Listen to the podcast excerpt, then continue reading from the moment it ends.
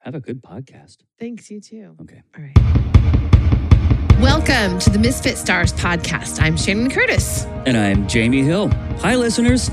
Shannon and I are a married pair of working artists, and this podcast is our weekly date for getting on microphones and talking with one another and with you about stuff that matters to us. We are so glad you're here. And hi, sweetheart. Hello. Hi, thanks for joining me on the podcast today. Yeah, looking forward to it. Same. Good times. No announcements. How we feeling? Mm, no announcements. How am I feeling? I'm feeling right now even keeled, Hey, that's great. which is good. Mhm. It's an improvement from the last couple days. I've just been kind of a little irritable Mhm. and d- withdrawn. And there's not any particular reason I can point to. Like I've, I have had, I've been dealing with some like weird back pain. That's possible that it's contributing to that, but I don't know that Mhm. that's solely it. Mm. Is it menopause? Is it? I'm like, I seriously, it's one of those things that's just like, I don't know. I'm 47. Things are going sideways. so I, I'm, I will take the even keeled feeling today because it's a big improvement over the mood I have been in and the feelings I've been experiencing for the last couple of days. Sure, yeah. So how about you? Well, you know, first, as far as you go, you know, it's funny, like aging is a privilege, and we say that to one another. Yeah. But, you know, that said, it's great when you don't have to feel like crap and be like, aging's a privilege. I know. Yeah, totally. yeah. Uh, I am feeling ambiently trepidatious. Okay. Uh, it's a s- very specific feeling, Yeah. not even on the feelings list. No, no. It's okay. Um, you know, I feel I'm just feeling trepidatious about stuff, but like the stuff, if I reach for it, is not there. yeah. There's nothing wrong. Uh-huh. mm, no particular specific problems in my life that weren't here yesterday. hmm Uh, everything's the same, but I feel differently. I get it. Uh, sort of like you. Yeah. Yeah. just yeah. unexplained, weird, not negative feelings exactly, but certainly not positive. I just feel a Mhm. little anxious, a little Mhm. bit like, I- like I'm just waiting for something to happen that's going to be Mm. bad, Mm. and I don't know what it is. Hmm. And surely it's nothing, and I'm wrong, right? I mean, sure. The, I mean, the, the world is full of surprises. Woo! yeah. But you know, I don't need to borrow trouble from No. an unknowable future. True. True. I don't. yeah. Yet I am. Right. So there's that. Uh, but you know, What do you do about it? and what do I do about it? Yeah. Well, you know, it's Oh. just good to take an inventory of all the positive things in my life. A Mm. little gratitude practice, you know, Mm, not even mhm. necessarily the formal written one, but just, you know, what are five things, that whole five things Yeah, thing. What, yeah. are, what are five things I can feel grateful for or happy about in my life? And I've just Mhm. been doing a little bit of those today, you know. They're That's easy to good. find too. Oh, yeah. And so I don't feel like super bad. That's the other thing. Yeah. Like on a scale of how bad this could be, Right. Like zero to 100, I'm at like 35. You know what I Yeah. mean? I'm like a third of the way there. I feel it, but it's not bad. Yeah. So, you know, Yeah. The gratitude practice is a go to for me. Like last night, I, I, you know, did my nightly gratitude practice within our, I do it within our Misfit Stars social network every day. yeah.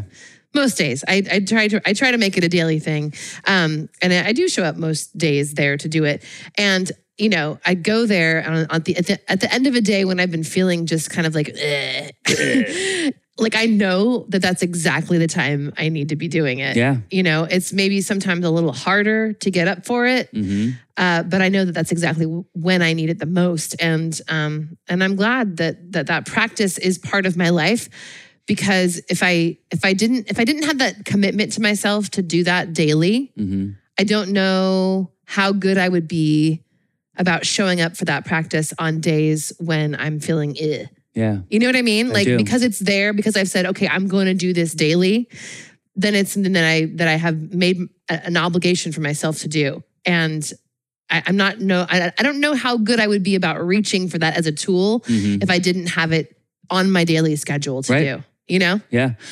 I have a reminder that goes off every single hour on my phone, just reminding me to drink a glass of water. Yeah. Do I do it every time? No. Do I drink a lot more water every day than I used to before I set that up? Yeah. Right. Yeah. Yeah. You That's like my di- my nightly do your gratitude. Progress, Yeah. not perfection. Yeah. hmm Yeah. So uh, I've got a good news machine item, Let's fire up the good news machine. and it is that we, after a small delay, installed our pride flag. Oh, that's right. and that it's is good news. very big and it's very gay and it looks wonderful flying in front of our house. I bought it last year Mhm. online from a, a source that actually has funds that go to That's right. equality. Yep. Like I don't remember exactly who I bought it from, but it was I researched because I wasn't going to buy just some knockoff Mhm. and give money to a corporation that doesn't do anything Right. with it. So I actually purchased it directly from an organization that works in equality Mm-hmm. um, for LGBTQ people, and uh, and it- I paid a little bit more for it because Yeah. of that, but it's worth it. Yes, to it know is. that that's my, my dollars are going for that.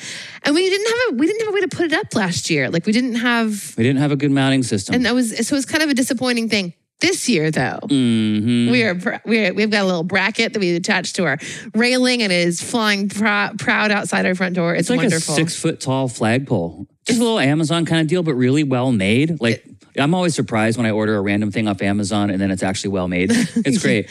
Uh, joyous. It's huge. It's three by five. It's a it's an inclusion flag. Uh-huh. That's the one that has like the trans and other stuff baked in there. Also, it's, Mm-hmm. it's everything. It's is it the most inclusive flag in 2022? It might be. I'm sure future generations might will be more. invent even more parts, but Great. it's pretty good for now. It's wonderful. It Yeah. Mm-hmm. is good news. Thank you for sharing that. It makes me joy. It makes me feel joy when I look out the window and see it there too. Yeah. And, you know, it just flutters in front of our window a lot. And Uh-huh. it's just a little bit of gay, just in my vision, then gone. it's great. Very into it. It's very cool. hmm Um, well, I think that given that good news, uh, we can use that good energy to launch us directly into let's get less dumb. Class, anyone? Anyone? You and I have a bunch of stuff for this today. You've Do got we? two, Oh. I've got one. We've got three Okay. entire parts to this segment. Amazing. It's going to be most of the podcast. It's gonna be today. most of it, We're yeah. going to be so smart, you guys, when we're done with this. this is going to be great. You're going to be like, wow, I'm way smarter than when I put on the Misfit Stars podcast. Thanks, Shannon and Jamie. And we'll be like, sure. Yeah. No That's what I aim for. Well, my first item is not like a fun item, but I did feel less dumb when I read this earlier this week. And so I thought I would share it on the podcast. Mm-hmm. Great. So we've been talking a lot recently um, about the rise of fascism in the United States, right? We have. Um, we don't want to be. no, but, But it, we it's have. happening, and and I, I've, I'm I'm constantly evaluating what language I'm using around this kind of stuff, and trying to use accurate language. And I think fascism really is sort of like the the catch-all, like and and also the most accurate for like all the folks who were involved in wanting to establish minority rule Yeah. you know author- authoritarian minority rule here Mhm. um but this article Authoritarian, theocratic minority well, rule. and this goes to, but but not everybody. Not ev- see. Here's the thing: not everybody who's into fascism is into the, theotic, the theocratic part of it. True. but that's a faction within this larger group, right? Okay, but I am going to hone in a little bit on that theocratic part of it today, be, based on this article that I read uh, Hmm. Where'd this you week. read it? I read it in the New York Mag, uh, New York Magazine, online, The Intelligencer. Yeah, I guess that's what mhm. it's called. it's like a part of it. Yeah. Okay, so um, it- it's a it's a an article uh, by Philip S. Gorsky and Samuel Perry. Actually, it wasn't an article; it was an interview with these two guys Ah. who recently published a book uh, about white Christian nationalism. Mhm. Um, it- the book is is fundam- uh, white Christian nationalism is a fundamental threat to democracy is the name of the um, of the the the article the interview that they had here. Anyway, it was very interesting. They they they did a big study on like w- what is white Christian nationalism because that's one of the phrases that we hear, Mhm. and it's one of the things that I think that some people in this fascist movement in our country are all they're very willing to embrace because the word Christian sounds nice. Yeah, sure. It sounds like it should be a good thing. Sure. And Like na- bake sales and stuff. right. And nationalism sounds USA. kind of kind of patriotic, like an eagle. right? Yeah. So it An, an kind of eagle is a nationalist bird. it, so it kind of sounds like like go team right Mm-hmm. like for those people who identify in that way and that and that is true and they've really been like embracing this this name for themselves but the implications of christian nationalism are horrific They're i bad. mean it's it's a, it's it's not just about identifying as these as a patriotic christian that's not it at No, all no, no. Christian nationalism is very specifically the the theocracy arm of what you were talking about Yeah. a moment ago in in the fascist The movement. arm that says that everyone has to be like this. right. As with so many things on the right wing, it's not that we should be allowed to do whatever, like, including like, you know, not have abortions or you know be Christian, whatever. It's everyone else needs to do it our way. Right. Yeah. And and it's and it's about power. Yes. Right. It's not even really about morality No, or even anybody's sense of morality. It's No. about power and it's about exercising power. And I so I'm like I said, I'm constantly trying to like understand these terms better, understand the the, the populations of people that latch on to fascistic ideas in this Mhm. time. Um, and so, you know, our, this article was really interesting. We'll link the article in the show notes. Yep. Um, but there was this one part of it that was particularly informative for me Mhm. that really helped to, to for me to really grab a hold of an understanding of what white Christian nationalism is. And let's be clear, like there are Christians who are not white, obviously, Sure. right? But this particular, and there are white Christians who are not nationalists. yes, that's true too. Um, uh, yes, this article though is specifically talking about white Christian nationalism. So because because race is really wrapped up Yeah. in this ideology. Yeah. Which is it's really pervasive also. Like it's it's rooted the part of part of what it of what um, a, cr- a white Christian nationalist believes Mhm. and they believe this because their leaders and their chosen media outlets for decades have been feeding them lies Right. about how the about how the United States is uh, was a country given to white Christians by God, By God. That- and that, that it was founded as a Christian nation. Well, that's total bunk. True. I remember having a conversation with somebody close to us years ago, like Mhm. year, like ten years ago, Mhm. in which it was like I don't even know how we got on the topic. This was pre way before Trump, way before we were really having these kinds of conversations, like political conversations with- broadly. with, close people. Yeah. Yeah. And I remember hearing this person say, uh, well, the well, the nation was founded as a Christian nation. And I'm like, n- and we both of us were like, no, it wasn't. Yeah. No, no, actually it's it's the opposite of that. It was founded with the freedom of religion. Like that's a basic tenet of Yeah. of freedom in this country was that that it's not defined what religion you have to follow. Yeah. Like it And to be clear, the people, the first, the pilgrims, the you know, the first people who came over to like se- settle the first wave of white people taking the land that was he- here from the Native Americans. Right. They were w- wingnut religious. They were Sure. they were religious extremists, but they wanted to be free of the Church of England, who was telling them Right. they couldn't practice their wingnut religion, Right. which is why they came here to do it. And granted, I mean, it's not like they were just like atheists or agnostics No. or something. They were crazy religious, like literally crazy with Right. it. But they wanted that freedom, so they baked it into the founding of the country. right. Right. And it's easy to conflate those things, right? It's easy to conflate the fact that they were super religious extremists Mm. with the idea that they also didn't want anyone to be able to tell anyone else what you could do in terms of religion. Or, or what a national religion would be. Yeah. Right. Yeah. Thank you for that clarification. But yeah, like so this is this is a concept that has been in my consciousness for quite some time. Like I remember during that conversation years and years ago hearing that person say with utter confidence that well the the America was founded as a Christian nation. Like like of course. And I'm like no no no no no no no no no no no actually. Like Yeah. how did you get this in your brain? And I realize now that it's because there's been this decades long effort. I mean, probably longer than that, right? But like to in, to indoctrinate folks who go to church, also, what Oh, regular kind of God? regular folks who go to church with this idea that their religion is the religion of this country that it was founded to be that for them.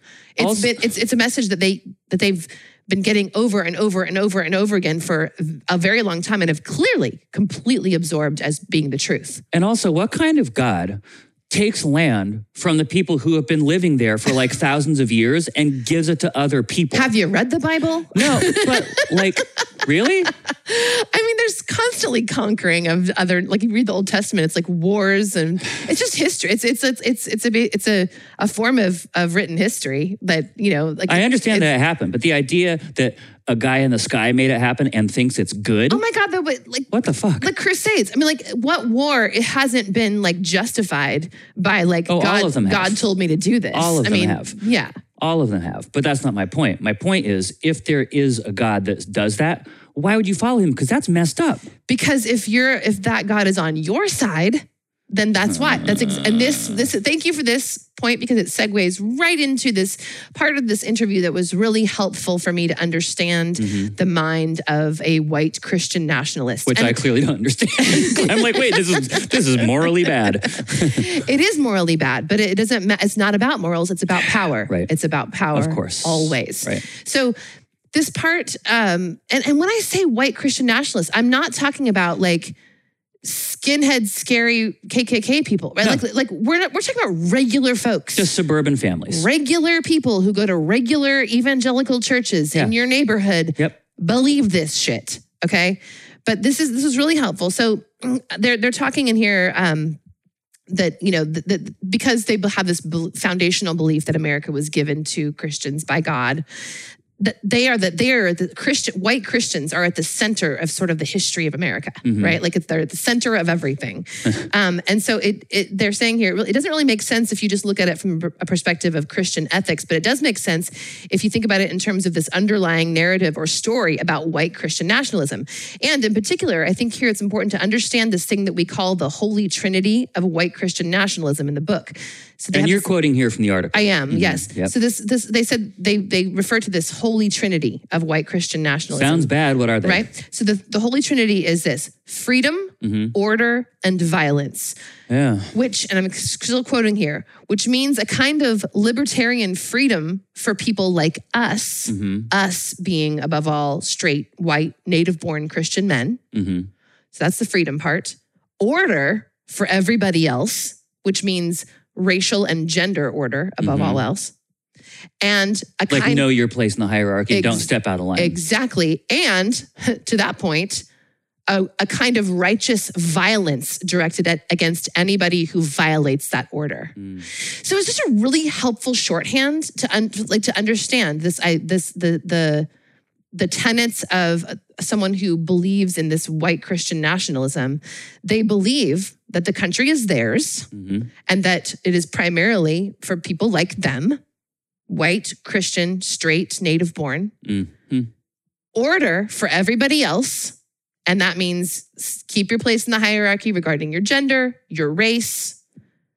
And then if you step out of line, it's violence for you. Mm. And that's those are the three things. It really, I don't know why that it was it was helpful to me just to to have that sort of like those three words: power, order, violence Mhm. uh, free, excuse me, freedom, order, violent, violence are the three things um, that that around which the thinking is organized i among white Christian nationalists. It, Yeah. it was it was really clarifying for me.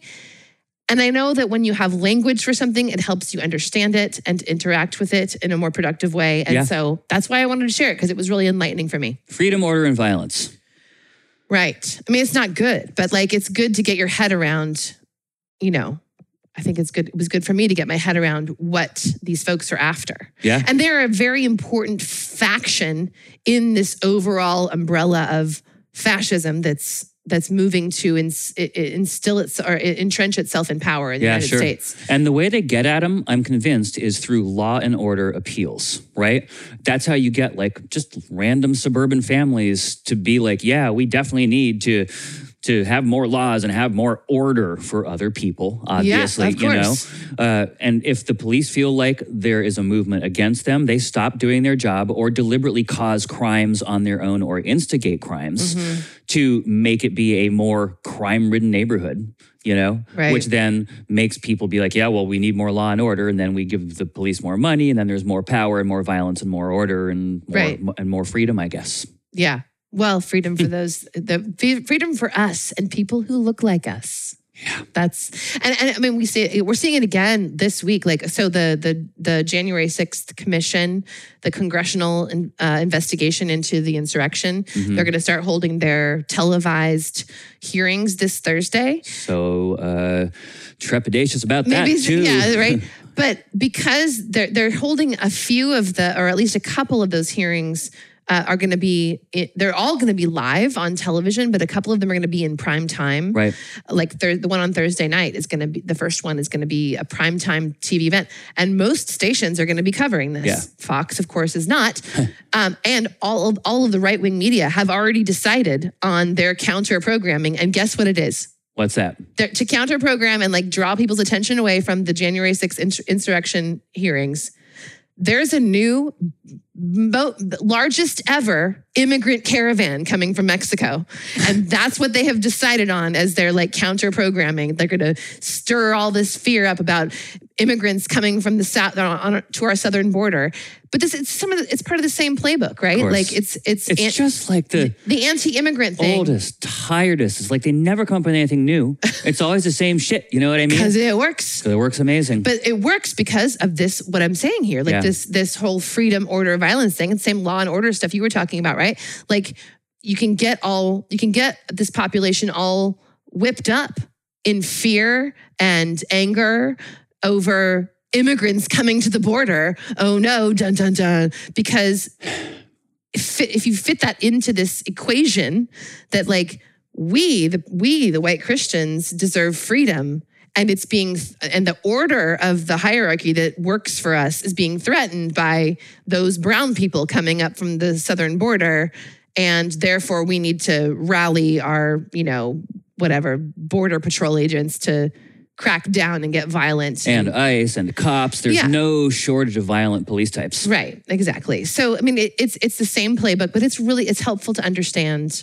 where it's coming from and why those kinds of propaganda tactics work. The reason Because- they work is because we're surrounded by horrible people. The reason they work is because people have bought into this idea that freedom is for them, Yeah. we the people, right? We only means people like them, Mhm. right? That's why you see you see these like we the people things, and you're and you're, and you're like, wait, I don't know that you actually think that we means everybody. you know like it was it doesn't you know it works because this is the this is the stuff that they've been spoon fed forever and ever and and it and it's it's it's an I- effective it's an effective uh propaganda I actually uh, screenshotted a little something from an op-ed in the Washington Post today that really ties in with this. Oh. uh, this this op-ed was uh, by, if memory serves, Greg Sargent. Uh, yeah? Mhm. yeah, he's an op- opinion writer for the Post, uh, and he's talking about the you know right wingers. He's talking about uh, it apropos of the Proud Boys just getting charged in federal court. those you know, leaders of the proud boys got charged with uh, seditious conspiracy which is the most serious federal crime charge of a federal crime besides treason It's the second most serious federal crime Mm-hmm. that you can be charged with. Again, losers can't even get the best one. Had to do second place, silver medal for treason. Great going, losers. but you know, apropos of that, you know, he's talking about how like there's so many people in the chat rooms leading up to January 6th. We're talking about 1776. Ugh, Oh, yeah. You know, all this like ultra macho, like we're taking our country back kind of language, you know. Right. And his point here he says uh, groups such as these generally are driven by a dangerous vision of popular sovereignty. It essentially holds that the will of the truly authentic quote unquote people, a flexible category that they get to define, right is being suppressed. yep Requiring periodic resets of the system, including via violent extra legal means. Mm-hmm. And dovetails exactly with what you're talking about. Exactly. Yep, exactly. So while it's not great news and I'm and it's it's terrifying that we live among these people and that they are uh currently doing a uh making great strides in entrenching their minority rule uh over the rest of us. Um it's it's not fun and it's not pretty and it's not good, but it is and it's it it is what is and uh, it's good to at least have a some kind of a deeper understanding, which I feel like I gained this week, and that's why I shared it. Here. Less dumb, but in a bad way. Yeah. I love it. Do you have an, a, an item for us to get less dumb? I do. Uh, mine is not exactly on a cheerful topic, but it's Oh. positive. It's a positive side of it. So it's like, it's it's it's better than yours. Okay, great, yours great, sucked. great, great, great. Mine did suck. I have a good one coming up though. Okay, good, good, good. yeah, okay, so yeah. we're improving as we, we are. go. We're, we are. I'm into that. All right. So mine uh, comes courtesy of Caitlin Jetalina, uh, your local epidemiologist. She's so great. She's the best. Tell people who she is and why we know her. Sh- well, who she she is. is. a uh, she's an epidemiologist. She is a master's in public health and a Mm-hmm. PhD. So she's smart as shit. She is an epidemiologist, biostatistician, uh, bios. de- statistician. Biostatistician. There's an extra t sound in there.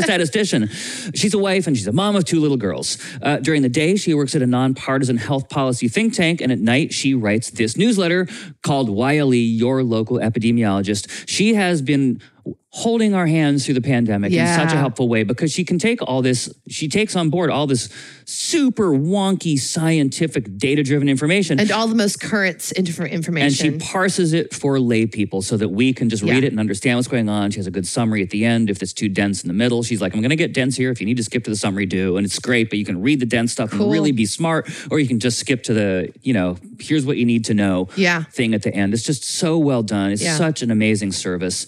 It's a free newsletter. You can just, if you just Google your local epidemiologist Substack, you'll find that it's wonderful. We'll put it in the show notes too. sure, that's fine. Okay. If we remember, and I, I we'll will, see. I'm taking a note. Oh, great job. Yeah. I like that. And so her uh, thing today, so of course, epidemiology is not just like the study of viruses, it's all kinds of public health stuff, and that includes gun violence, Ah, yeah. right? And so she sent out a newsletter uh, today firearms, what you can do right now. Okay.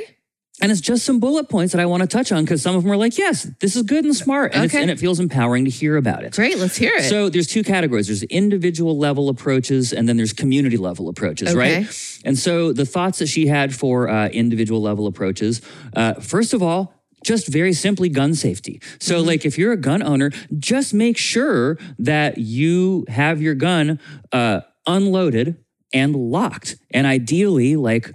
Bullets should be locked in one place, gun should be locked in yet another. So there's redundancy. You know what I Right. mean? So 4.6 million kids live in the same house as unlocked and loaded guns, and they die all the time because they get Constantly. into them and shoot themselves Constantly. and their siblings. either accidentally when they're little or on purpose when they're teenagers. Right. And it's all bad. Right. Uh, firearm owners can focus on safe storage and understand the risk factors that lead to crises and the signs that someone they love is in a crisis. You know what I Mm-hmm. mean? It's really easy to get up to speed on this.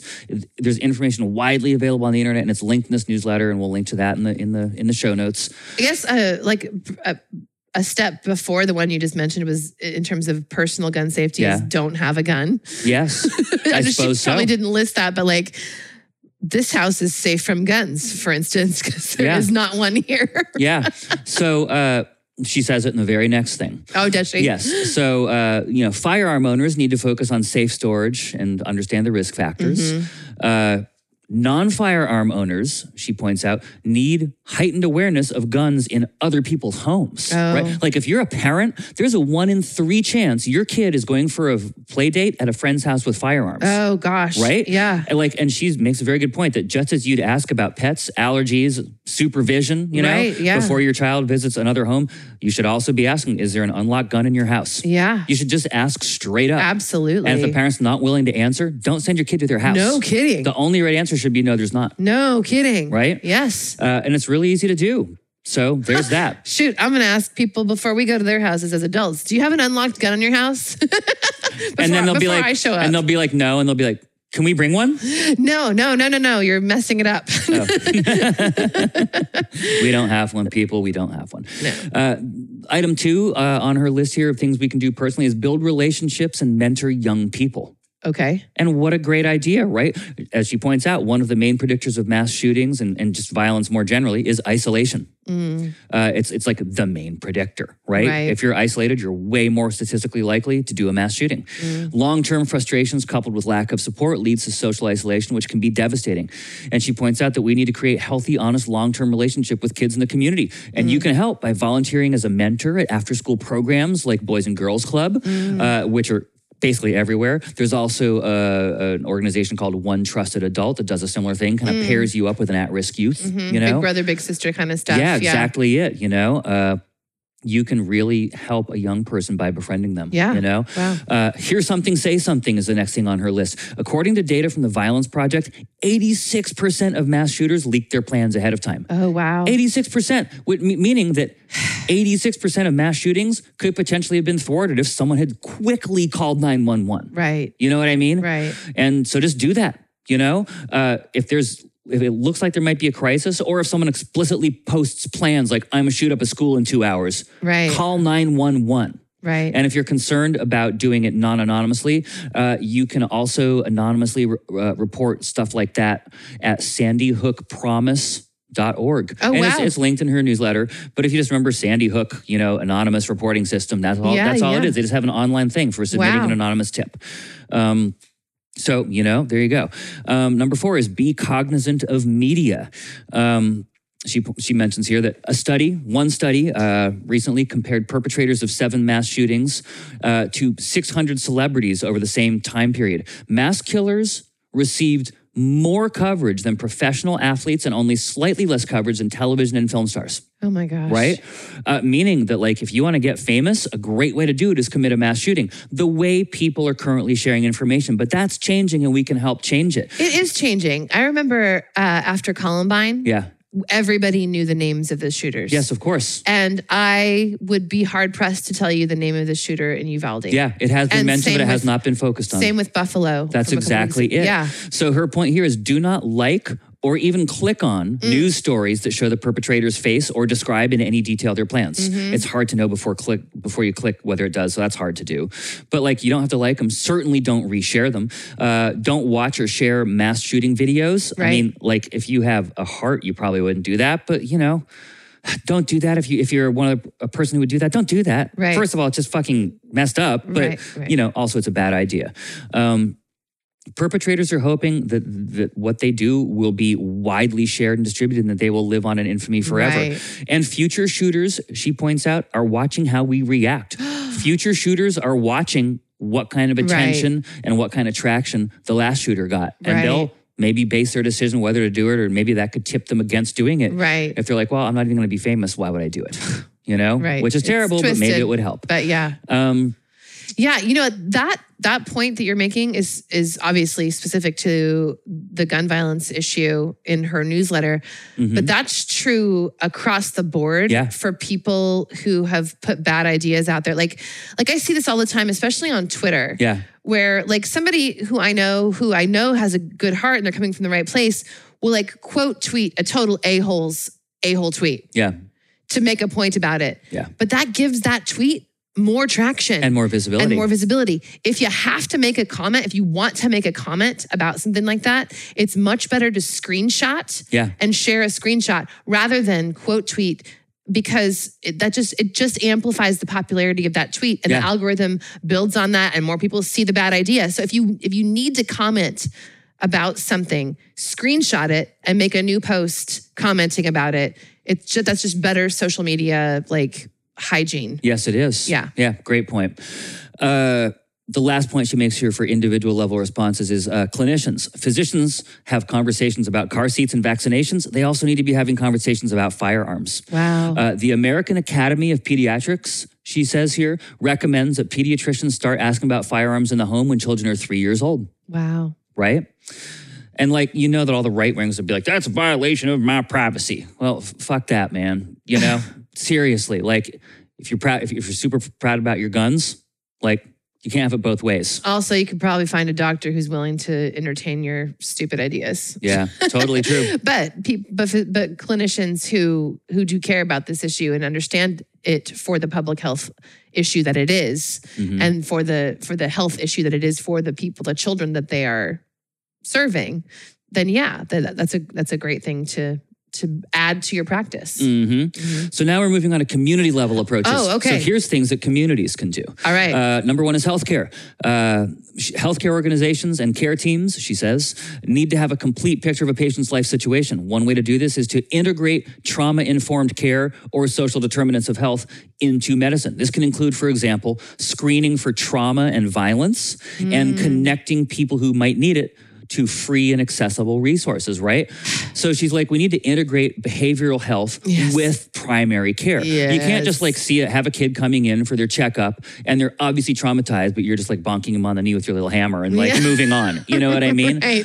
Like you also need to bonk them on the heart with your Aw, words. Yeah.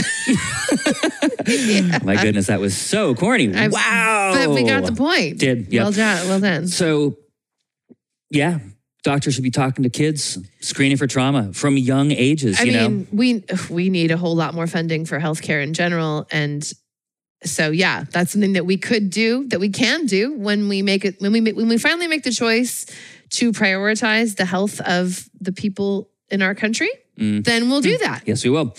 Her second thing that we should be looking at is schools. She says we can do a lot with schools. Active shooter drills are not evidence based, Huh. and some research suggests that the risks actually outweigh benefits. I wish I Wow. had more on this. So does she clearly, because she says in a parenthetical directly following, she says, I have a full post coming this week if you want to read more about this topic. I'm Interesting. fascinated, and I'll probably cite it in next week's Let's Get Less Dumb. Sure. But the placeholder for now is that active shooter drills are not evidence based, and some research suggests the risks actually outweigh the benefits. I will be so curious about that too. I Oh have my done gosh. some. I've heard some people citing some statistics over the last couple weeks since the Uvalde shooting that uh, active shooter drills actually give would be uh, perpetrators ideas Yeah. about how to go about doing something like this in a school. It's like letting the offense see your defensive plays if you're a Yeah. football team. yeah. You know what I mean? Mhm. That's why coaches always like cover their Not mouths. to mention the shooter drills themselves are traumatizing. Yes, they like are. if you if we're talking about like, you know,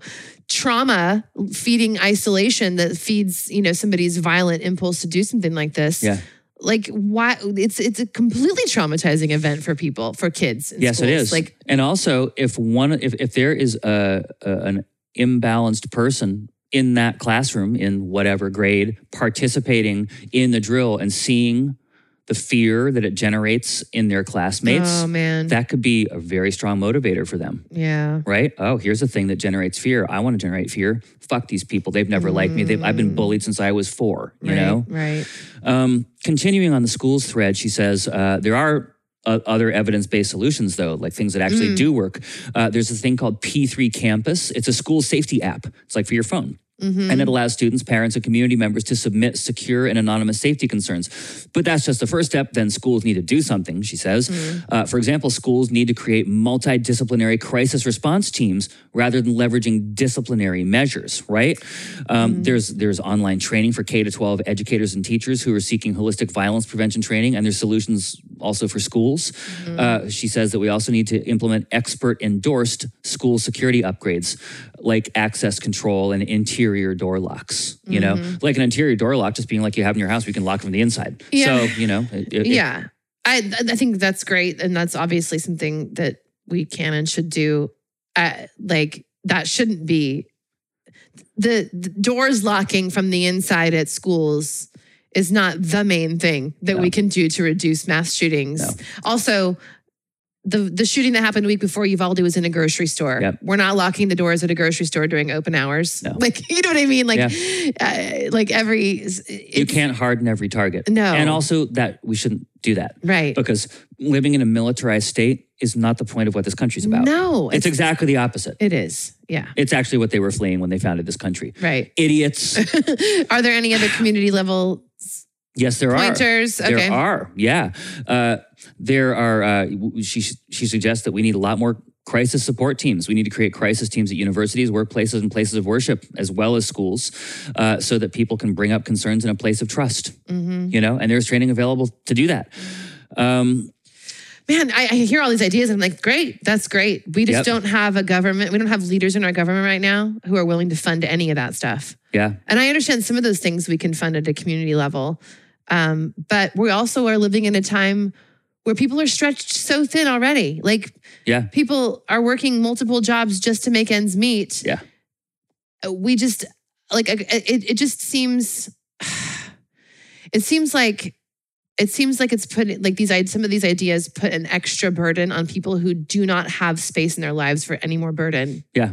You know what I mean? Well, unfortunately, the the third category that she brings up here, you Uh-huh. know, Yeah. is policy level approaches. okay, let's right? hear it. And so, first one, obviously, firearm policies. Yeah. Uh, there's, as we all know, huge, huge, huge bipartisan support for many common sense gun policies, background checks, red flag laws, others. And she's like, push for these. Mm-hmm. Yeah. You know, uh, changes in policy reduce firearm deaths. We all know this to be true. Mm-hmm. The NRA and the politicians they own are the countervailing force, but there's way more of us, and we have the majority. All Yeah. we need to do is make it clear, including to Republican politicians, Mm-hmm. that we won't reelect them unless they fix this stuff. Right. That's the motivator. Right. Politicians want to be reelected. That's really all they care about. They don't give a shit about you, your family, morality, what's right, what's wrong.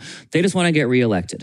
And this is true across the aisle, right? Every so often, there is somebody on either side of the aisle that actually has principles, but they are rare, rare unicorns. Generally speaking, people just want to keep the cash Well, coming, you keep know, the power coming. Yes, I think that you're right about that to a large degree, but I think that it is a it's it's a bigger problem with the folks who very clearly ignore what most Americans want in favor of policies that uh the that their donors want. Yeah.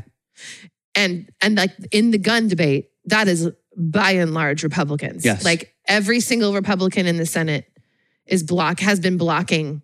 They won't even they won't they won't even allow debate to happen on the most recent gun reform legislation that's been co- going through Congress. Yeah. They've been they've been filibustering it. No, that that- that- they're blocking. Republicans are blocking it. That's not to say that there aren't some, a few Democrats in the Senate right now who are squishy on gun reform that they and they shouldn't be. Yeah.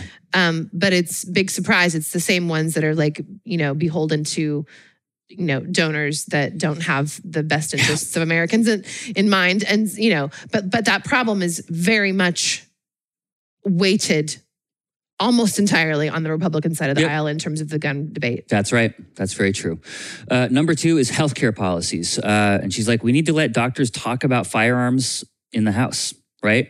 Uh, and, and she worded that slightly funny. She doesn't mean that we need- need to have a doctor over to your house to talk No, no, about no. firearms. She means doctor, it's like we were talking about before. Doctors need to be able to talk to their patients about firearms in their patients' homes. Is that you know? currently something that they're not able Well, to do? like Minnesota, Missouri, and Montana, for example, limit doctors' ability to address guns with patients. Oh. Like by law. Oh. Uh, there was a long fight in Florida. The case was uh, dubbed Docs versus Glocks uh, because, Oh God. like, Florida passed a law threatening physicians with suspending their medical licenses if they inquired about and discussed a family's firearms. And the federal court eventually intervened and sided with physicians and overturned the law because physicians were like, "No, this is crazy." But there's there's still states where like Oh my doctors by law gosh. can't talk about this wow. stuff, you know? Wow. Yeah, it's really bad. Uh, safety net policies. We need to strengthen safety nets in the United States, she says, like Medicaid and unemployment. So losing a job or going broke from back surgery is not a crisis that traumatizes you to the point where you feel like you need to lash out, right? Right. Everything's connected. Everything's connected, people. We need to support research. Uh, we need to empower researchers to actually research firearm injuries and effective prevention solutions. Uh, and it's important to note here that for the last like 20 or so years, there's this thing, I think it's called the Dickey Amendment, if I'm remembering correctly. I'm, Mm-hmm. I'm pulling this out of my mind. It- it- there's like this amendment that's been just like like tacked on to uh, like funding authorization as it gets reauthorized every year Uh-huh. that makes it uh, basically against the law to provide any federal funding for gun research. That's what, Oh, like right, the yes. CDC used to do firearm research, but then all the research was like guns are very dangerous and bad, and like they were starting to publicize this, and so the NRA got their politicians to pass a law forbidding the CDC from doing gun research. Mm-hmm. Right. That's why our public health agency doesn't research the single biggest threat to public health. Right. It's which is insanity if you think about it. It is the number. Remember, this is from last week's podcast. Guns are the number one cause of death for children and teens in the United States, and have been for the last couple of years. just wild. It is the number one cause of death, and our public health agencies are being kept from doing research on that By the NRA. by, the law. NRA. It's just ridiculous. It's insane. So, you know, you can advocate for these policy changes. Yeah. As always, people get in touch with your senators, especially if you live in a red state.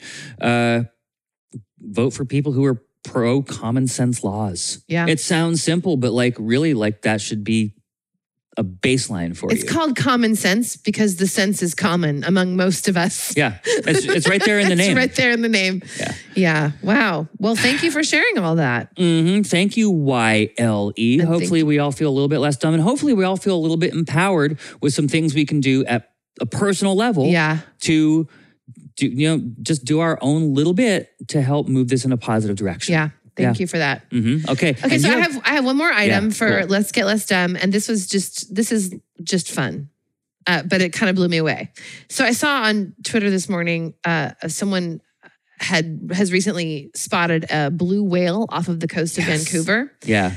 They had a picture associated with the tweet, which was not the actual sighting. It was a, Yeah. d- a different. It it was a different photo from another time, but the photo was just amazing. It was a blue whale, um, take a shot taken from above, so looking down directly at the water, and a blue whale underneath the water, and on top of the blue whale is a little boat with a couple people in it, and the boat is a speck compared to the blue whale. Like it's just You could fit un. a thousand of those boats on the it's whale. just incredible. Yeah. So, atta- so because of this, apropos of this sighting um, off of Vancouver Island yesterday, uh, this person also tweeted that that this is the largest animal, the blue whale, is the largest animal to ever grace planet Earth. yeah. The largest dinosaur weighed around 85 tons. Mm-hmm. Compare that to some male blue whales weigh as much as 200 tons. That's wild. And this is the part that just kind of like floored me this next statistic. A blue whale's heart, just the heart, Mm-hmm. is six feet wide. Whoa. Six feet wide and weighs Oh. Uh-huh. the heart, just the heart, weighs 400 pounds. Wow. I'm frankly surprised that it weighs that little if it's six feet wide because, like, if you imagine, like, a, hu- I mean, a human that weighs 400 pounds would not be six feet wide. Um, right, but it's not made, it's made of, of not like all the material that goes into your body. True. Anyway, it blew me away. Yeah. I thought it might blow you away too. And that's fun. It's fun knowledge. To I have. love that. Yeah. Big, huge heart.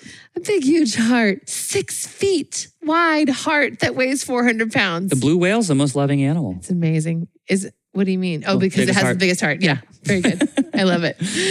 Very, very good. So, shall we cruise right along? Uh, I believe that you are in the market for a gold star today. Is that true? hmm Mm-hmm. I am. Tell me. Okay. I'm just, I'm super proud of myself. I'm going to brag on myself. Okay, let's hear it. So, as uh, longtime listeners of this podcast are surely well aware, I am in the middle of a long project to get electricity from the corner of our house out to the deck. Right. Uh, as of last night, there is a fully functioning waterproof outlet with a remote controlled switch Mm-hmm. that controls the outlet Mm-hmm. that we can control f- from a remote control inside of our house Yes.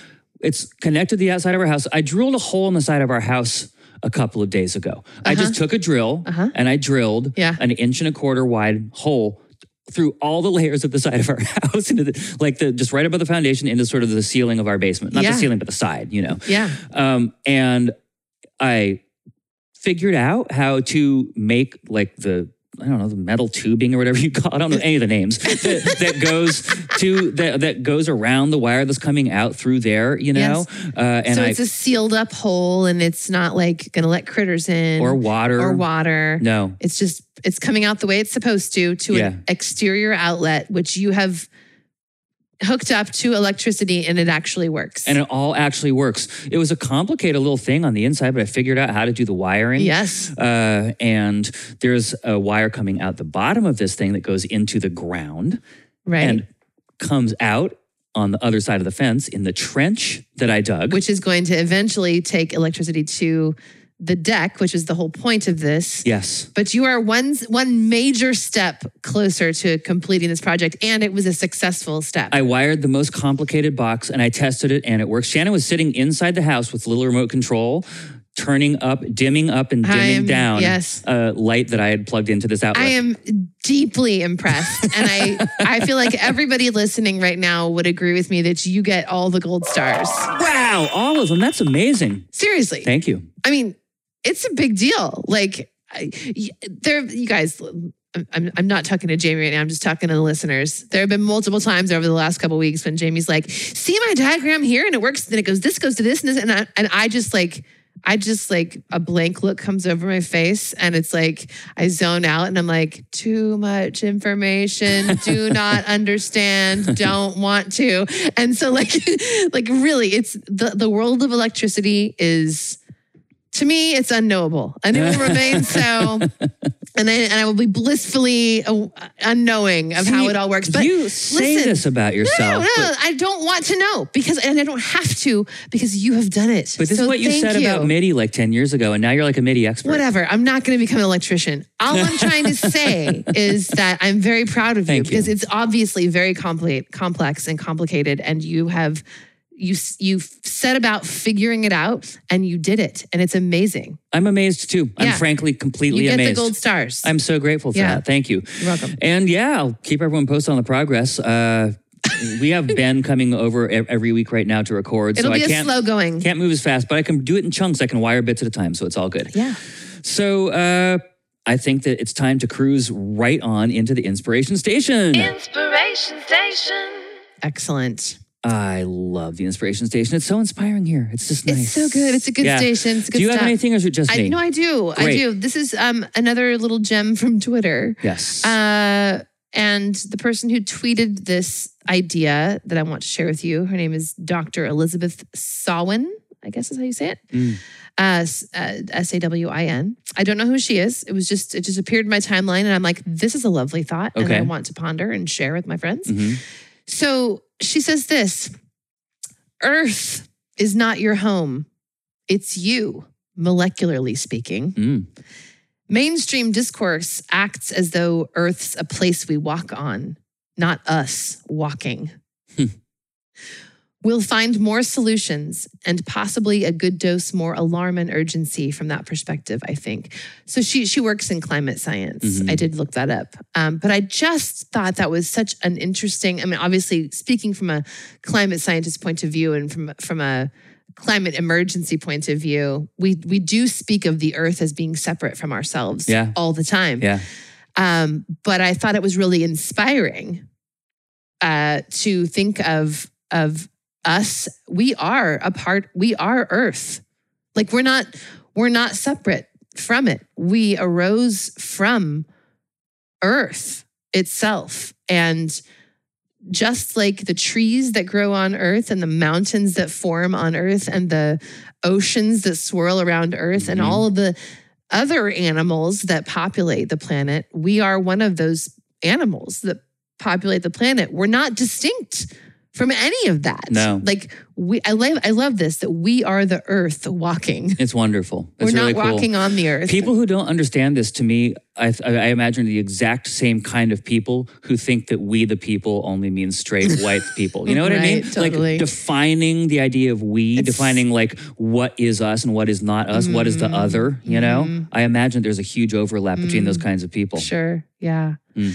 But I just thought, uh, you know, I, I want to, I, I want to bring this idea, this thought with me into my life a little bit more, Mhm. you know, and not think of myself. I, there are moments when it's easier to not think of myself as separate from the Mhm. earth, especially when we're out in nature walking, you know, but we are nature. I am nature.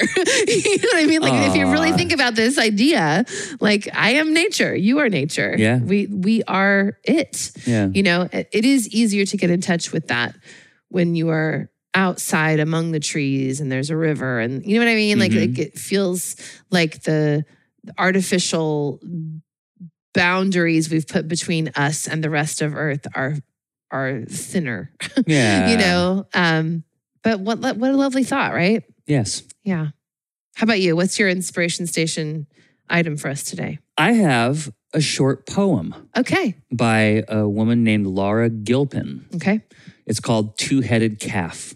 okay Tomorrow, when the farm boys find this freak of nature, they will wrap his body in newspaper and carry him to the museum. But tonight, he is alive and in the north field with his mother. It is a perfect summer evening, the moon rising over the orchard, the wind in the grass. And as he stares into the sky, there are twice as many stars as usual. oh, oh. Isn't that just so moving? It's touching. Yeah. Yeah. yeah. Huh. Do you want to talk about what that means to you or why or like what it what it conjures? Oh, you know, I've always felt like a weirdo, like an outsider, Mm. you know? And it's just, to me, cel- it's a perfect idea of how to celebrate the thing that, the thing about you that other people think makes you weird. know, Mhm. A very relevant sentiment in Pride Month, you know? It's Mhm. why there is Pride Month. So we can celebrate and like overtly celebrate being queer in all its wonderful, Mhm. varied forms and understand that it's not a liability, that it's actually a huge asset. and also what it, what the, what the poem conjures for me is but tonight that calf is with its mother. Like there's a sense of belonging Yes. that is just natural. Mm-hmm. Like this is the way it is al- ha- is all has always been and is always supposed to be. Yeah. You uh, that that sense of belonging. You know, Yeah.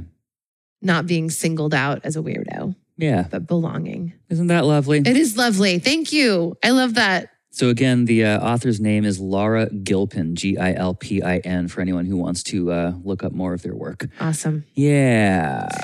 Well, I think it would be appropriate for us to end this podcast today with a gratitude crank up. What you got? Today, I'm uh, expressing my gratitude for my understanding and supportive partner. Aw, that's me. That's you. Gosh. Yes. I like I- it's it's weird. The I mentioned at the top of the podcast the last couple of days I've been just in a funk Mhm. and in, in a, and I don't know why. Who knows why? I don't even really need to know why. No. It just it is what it is. Mhm. Um, but I get the sense I've got I got the sense, especially over the last couple of days, a whole lot of like kind of an almost out of body experience where like I'm I'm outside my body observing the fact that I feel weird. You know what I mean? Yes. Like I'm just I'm removed from it. Like I Mhm. feel this, but I feel like I can observe that things are just a little sideways, you know. Yeah. Um, and that part of me that can step outside of the feeling and observe the feeling also can see you looking upon me with compassion and Hmm. understanding and f- looking for ways to be supportive. And I'm really grateful for that. Aw. So thank you. That's lovely. Thanks, sugar. It's Yeah. my deep pleasure. Thank you. Hmm. And I am grateful today for our studio. Oh, yeah. You know? And it's just such a pedestrian thing to say in one sense, but just we were working on a new song, you know, and I just have so many good tools Mhm. at my disposal, um, all of which stimulate creativity in me. Uh, I have enough tools at this point that I can pick up entirely different sets. Uh, for different songs or different artists or different projects, you know, Mhm. like just use completely different things. I'm using a bunch of stuff on this new song of yours that I haven't used before on Mm. your stuff Mm. uh, which is great because it, this song's going to have its own particular flavor, you know? Yeah. And that spirit of experimentation, uh, the ability, just the freedom to do that, to let uh, tools guide me in fun new directions. Mhm. It's such a luxury. Because, I mean, I used to make records with nothing, nothing, nothing, nothing. When I first started out, Yeah. you know, I was just using, I was using Digital Performer, which is like, it's a wonderful program, but you know, I was just using its built-in uh, like effects, and it only had like ten. You know what I Right. mean? Like or five. Like it barely had anything. I had the the very basics. Right. And there's a particular magic about making art Mhm. with v- a very limited tool set. Yes, there is. There really is. Yep. That said, the fact that you have more colors with which to paint these days is lovely. And Yeah. you're right. We've got a badass studio. It's badass. I'm very grateful for it. Yeah. Aw. How cool. You all, thank you so much for listening today. Um, thanks for spending this time with us. Uh, and I hope that you'll come back next week for more because we will have more. Yeah, I will for sure be updating everyone about uh, how sc- uh, active shooter drills are bunk science. right? That feels I'm important. So interested. Me too. Um, so uh, this podcast and all of the work that Jamie and I do, the new record we're making, um, the mentorship that Jamie does, um, just all of it. All you, you know who we are. You know what we do.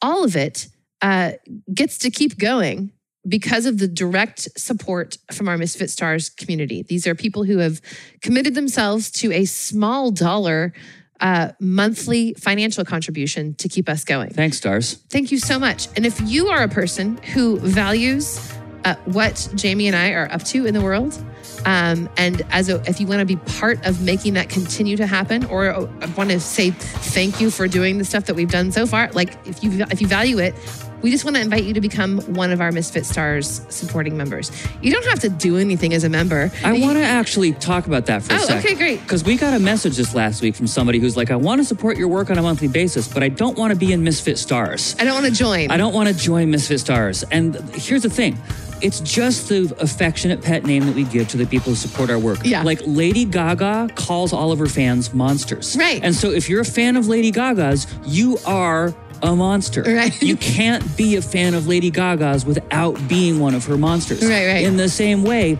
you can't be a monthly supporter of our work without being a misfit star. Right. It's just what you are if you do that. Right. But you don't have to do anything, like Shannon's saying, like, you, there, you, there's no mandatory meetings. No. There's no homework. No. You don't have to fill out any forms. You can, if you want to, join our very awesome s- private social network. Yeah. You can, if you want to, join our uh, every so often Zoom meetups. Yep. You can, uh, you know, avail yourself of the the special things that we give only to that community of Yeah. folks, but you don't have to. No, don't let us stop you. Yeah. For sure.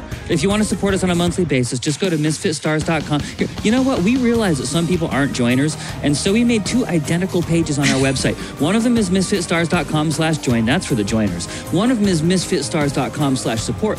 That's for people who just want to support our Yeah. work without joining. That's right. That's right. But also, they're identical They are. It's the same because thing. it's the same thing. And the and the point of it all is that uh, we are a community-driven duo here. We Mm-hmm. do what we do in support of, uh, excuse me, with the support of our community and in service of our community. Mm-hmm. Yes. So. If you'd like to, to be part of that, we would just love to have your support. Uh, it would practically help in a very tangible way. It would. So thank you. Thanks. Misfitstars.com slash support. That's all for today. It is. Uh, y'all, uh, we'll be back next week. Until then, please take good care of yourselves and be good to each other. Yeah, please do. We love y'all. Bye. Bye.